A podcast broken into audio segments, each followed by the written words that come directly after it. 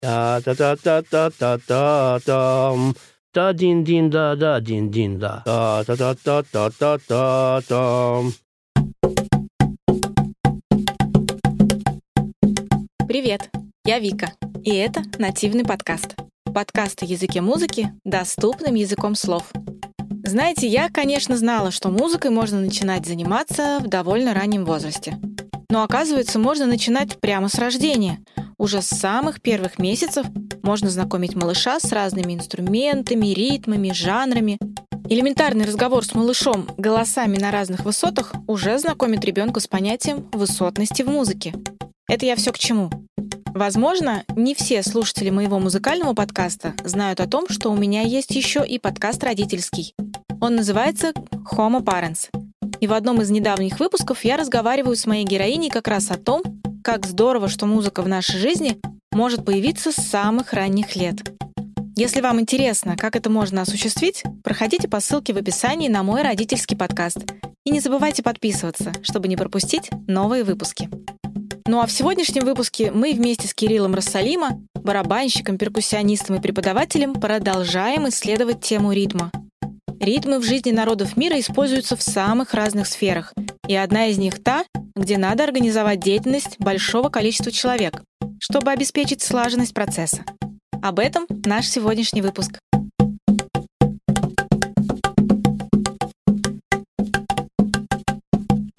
В прошлом выпуске ты говорил о том, что в Иране есть особый вид боевых искусств, где есть отдельный человек, который бьет в большой барабан, тем самым создавая определенный ритм тренировки.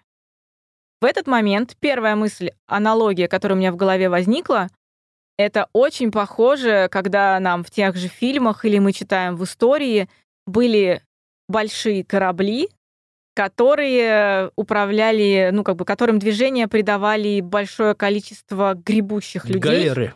Галеры, да. И там тоже был особый специальный человек, который стоял, или несколько, если это огромный большой корабль был, которые создавали определенный ритм гребущим, чтобы они гребли одновременно.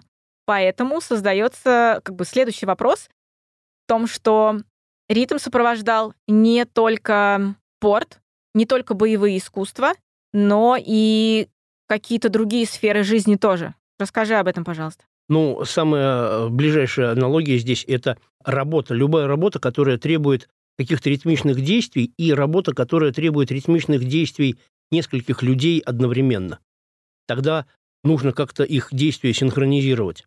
Э, самый простой пример – это гребли. Если будут 10 гребцов грести в разнобой, то судно будет просто крутиться на одном месте. А если они будут все синхронно делать э, грибок и замах, то судно поедет вперед, э, поплывет. И, соответственно, должен быть дирижер, который этим процессом должен управлять.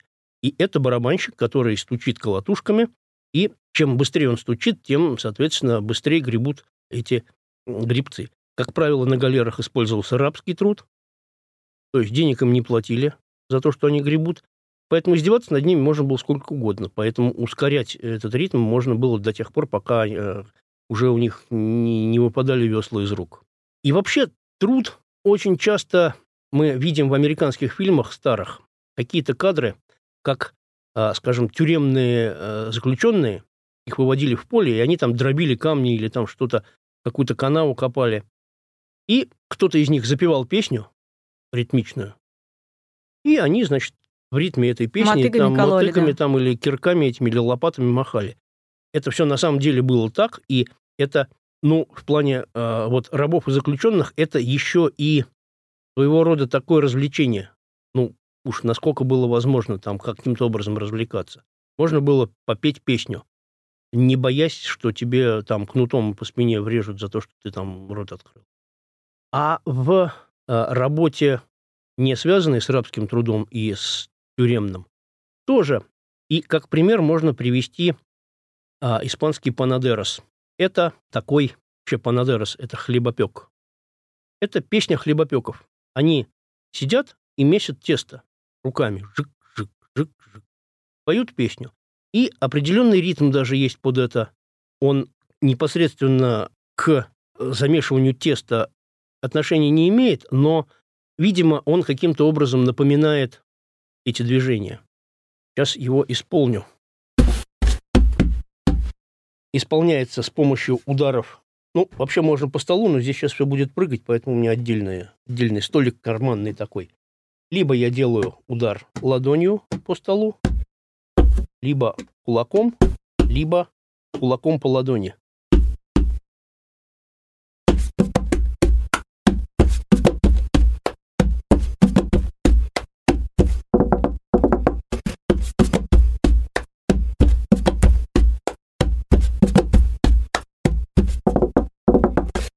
Caigan las panaderas por la calle de San Juan, engañando los chiquillos, cuatro duro vale el pan.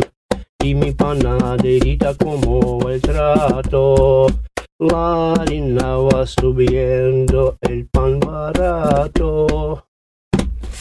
И так далее. Очень много разных песенок. Ну, и все они вот на тему на тему хлебопечения и хлебопродажи. Но это было скорее не для организации процесса, а просто чтобы ну, развлекаться, отдыхать, да, отвлекаться от того, что все-таки хлеб пекут ежедневно, работа довольно монотонная в взбивании теста, и вот чтобы как-то отдыхать. Я думаю, происходило это таким образом. Они месили тесто и пели. Ну, это похоже немножко, когда, условно говоря, да, на Руси были вышивальщицы, да, которые вышивали и пели. Да.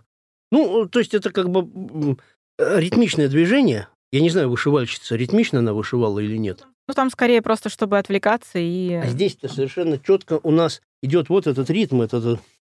Вот я... Та-та-та-та-та-та-там, та-та-та-та-та-та-там. То есть ритм у нас есть в нашем действии, в нашем... Вот мы Э, может быть, они бросали там на стол этот комок теста, и это было элементом ритма. Потом, естественно, это все стало просто музыкой и пением. Ушло в народ. Да, ушло в народ, туда приделали гитару там и все остальное. И стала песня. А изначально вот прямо этот жанр называется панадерос. Даже один гитарист, очень крутой испанский фламенко-гитарист, а, написал произведение под названием «Панадерос» для гитары. Там только гитара, там ритм, ну, ритм есть в гитаре, но ударных там никаких ударов, никакого пения нет. Просто очень-очень такое разнообразное и виртуозно исполненное произведение под названием «Панадерос».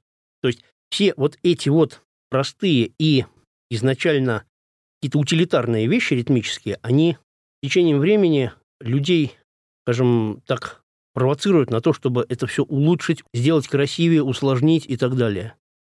То есть результатом становится музыка. Если сначала это был просто стук,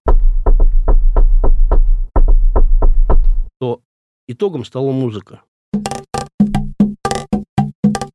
Также в светской жизни это, опять-таки, ну, очень-очень тонкая такая э, грань между чем-то духовным и чем-то светским. Это индийская рага. Рага – это некая звуковысотная структура ладовая, некая последовательность нот которая положена на некоторую последовательность ритмическую. И вот сказано, что эти раги, эти последовательности, они имеют какое-то значение.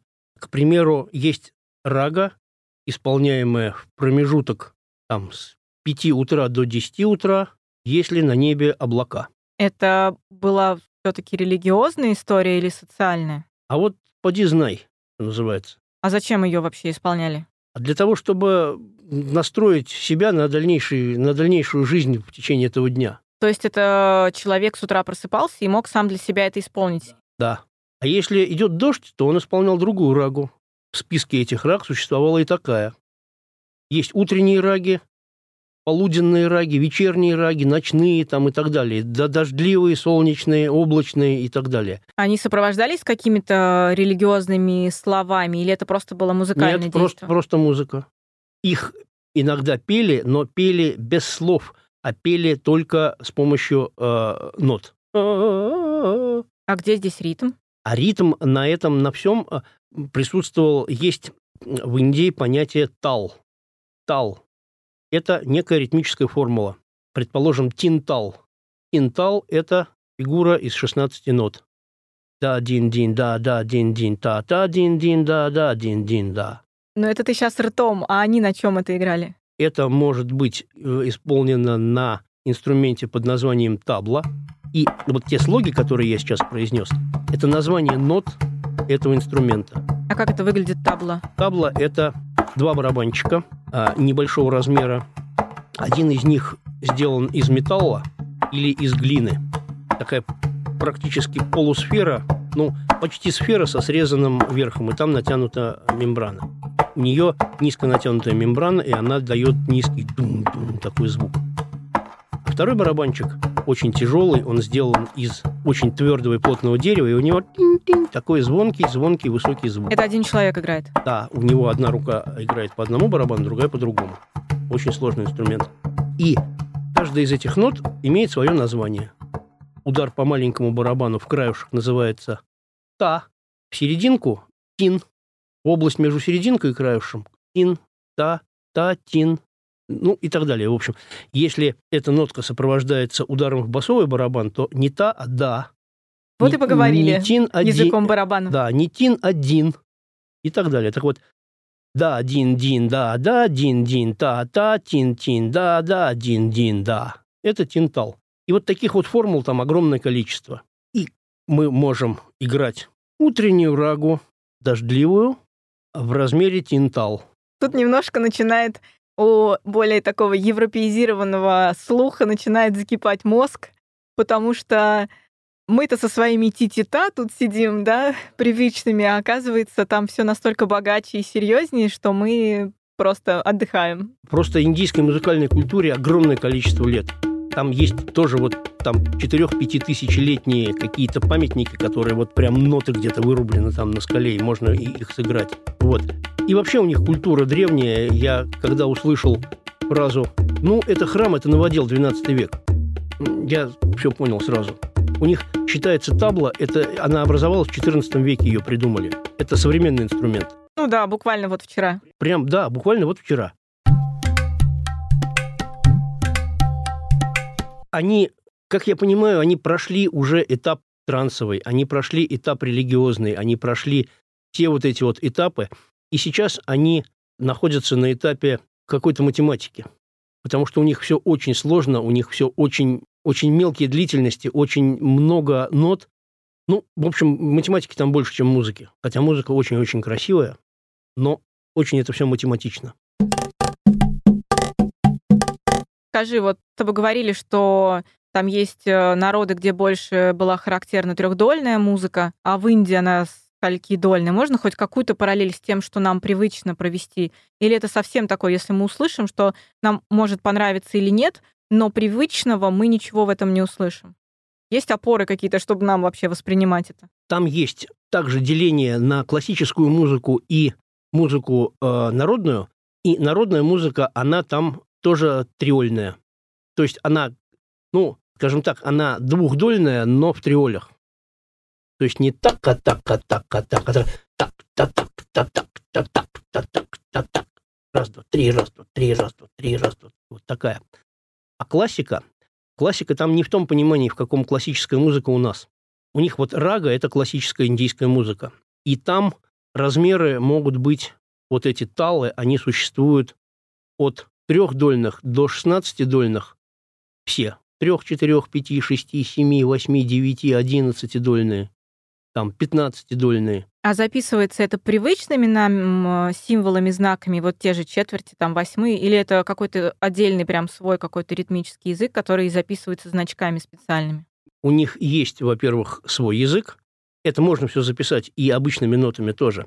Но у них есть свой язык. Плюс у них а, в музыке а, у них используются четверть тона.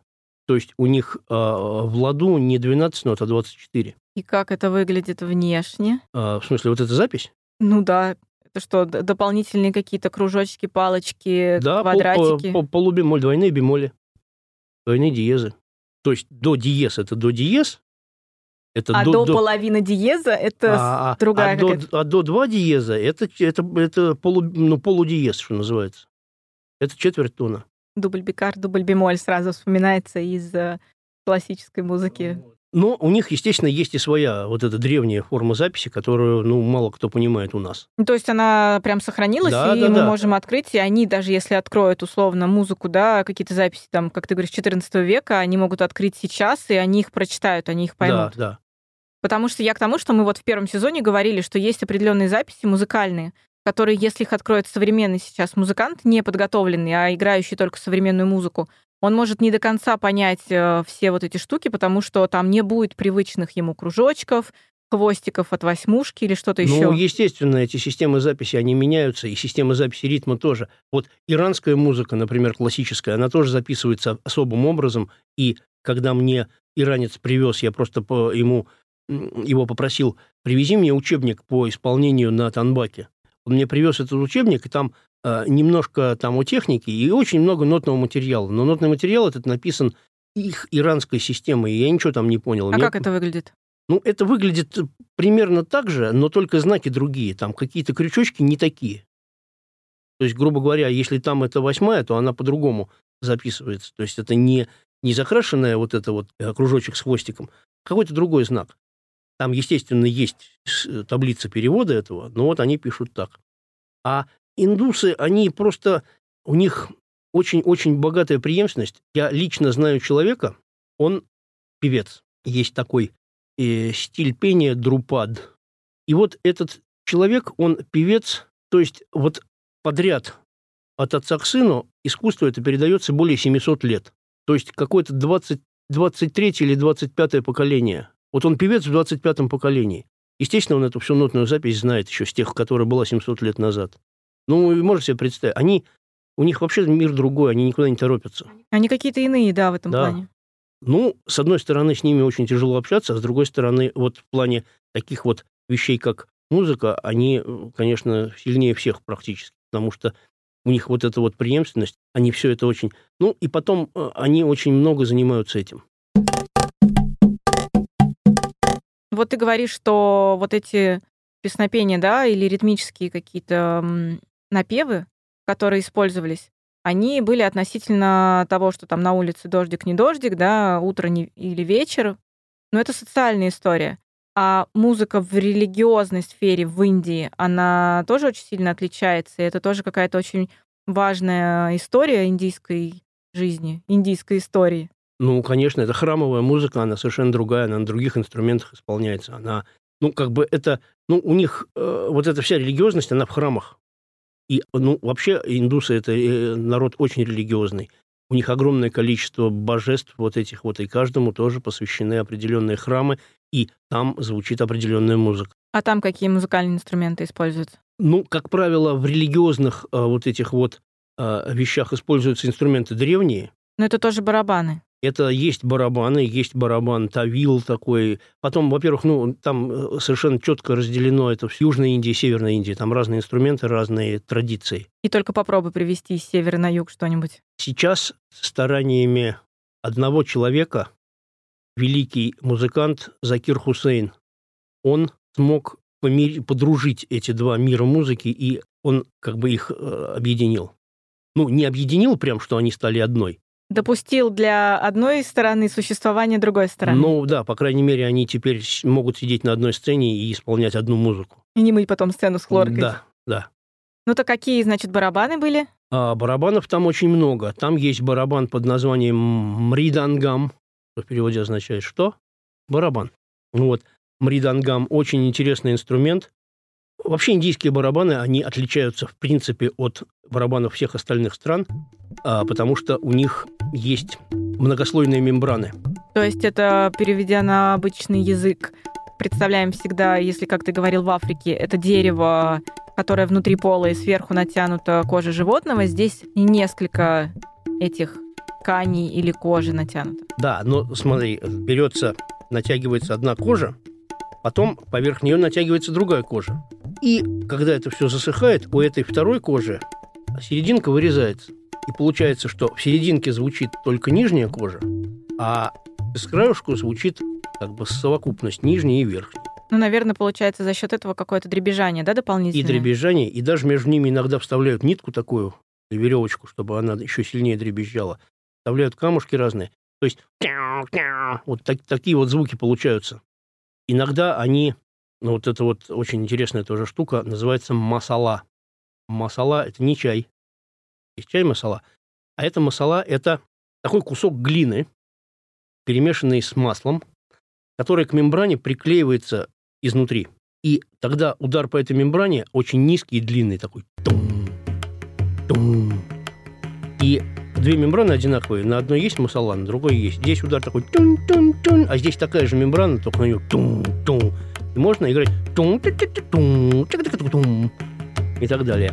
И вот эта мембрана, она периодически засыхает и отваливается. И внутри там прыгает. Она получается, да, она пока засыхает, она получается как перенастраивает со временем звук, да? Ну, она пока мокрая, она создает густой звук. Потом она чуть-чуть подсыхает, тембр чуть-чуть повышается.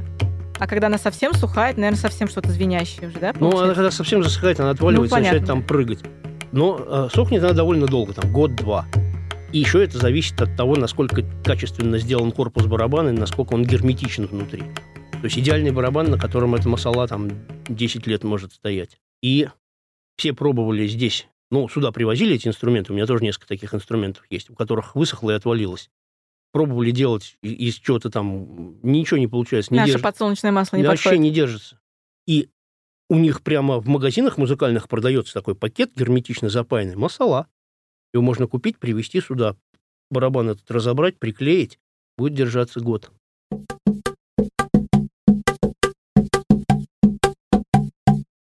И вот это разнообразие тембров одного и того же инструмента привело к появлению искусства под названием коннакол – это ритмичное пропевание нот, названий нот вот этого барабана. Та та дин та та дин так так так так да так так так да так так так так так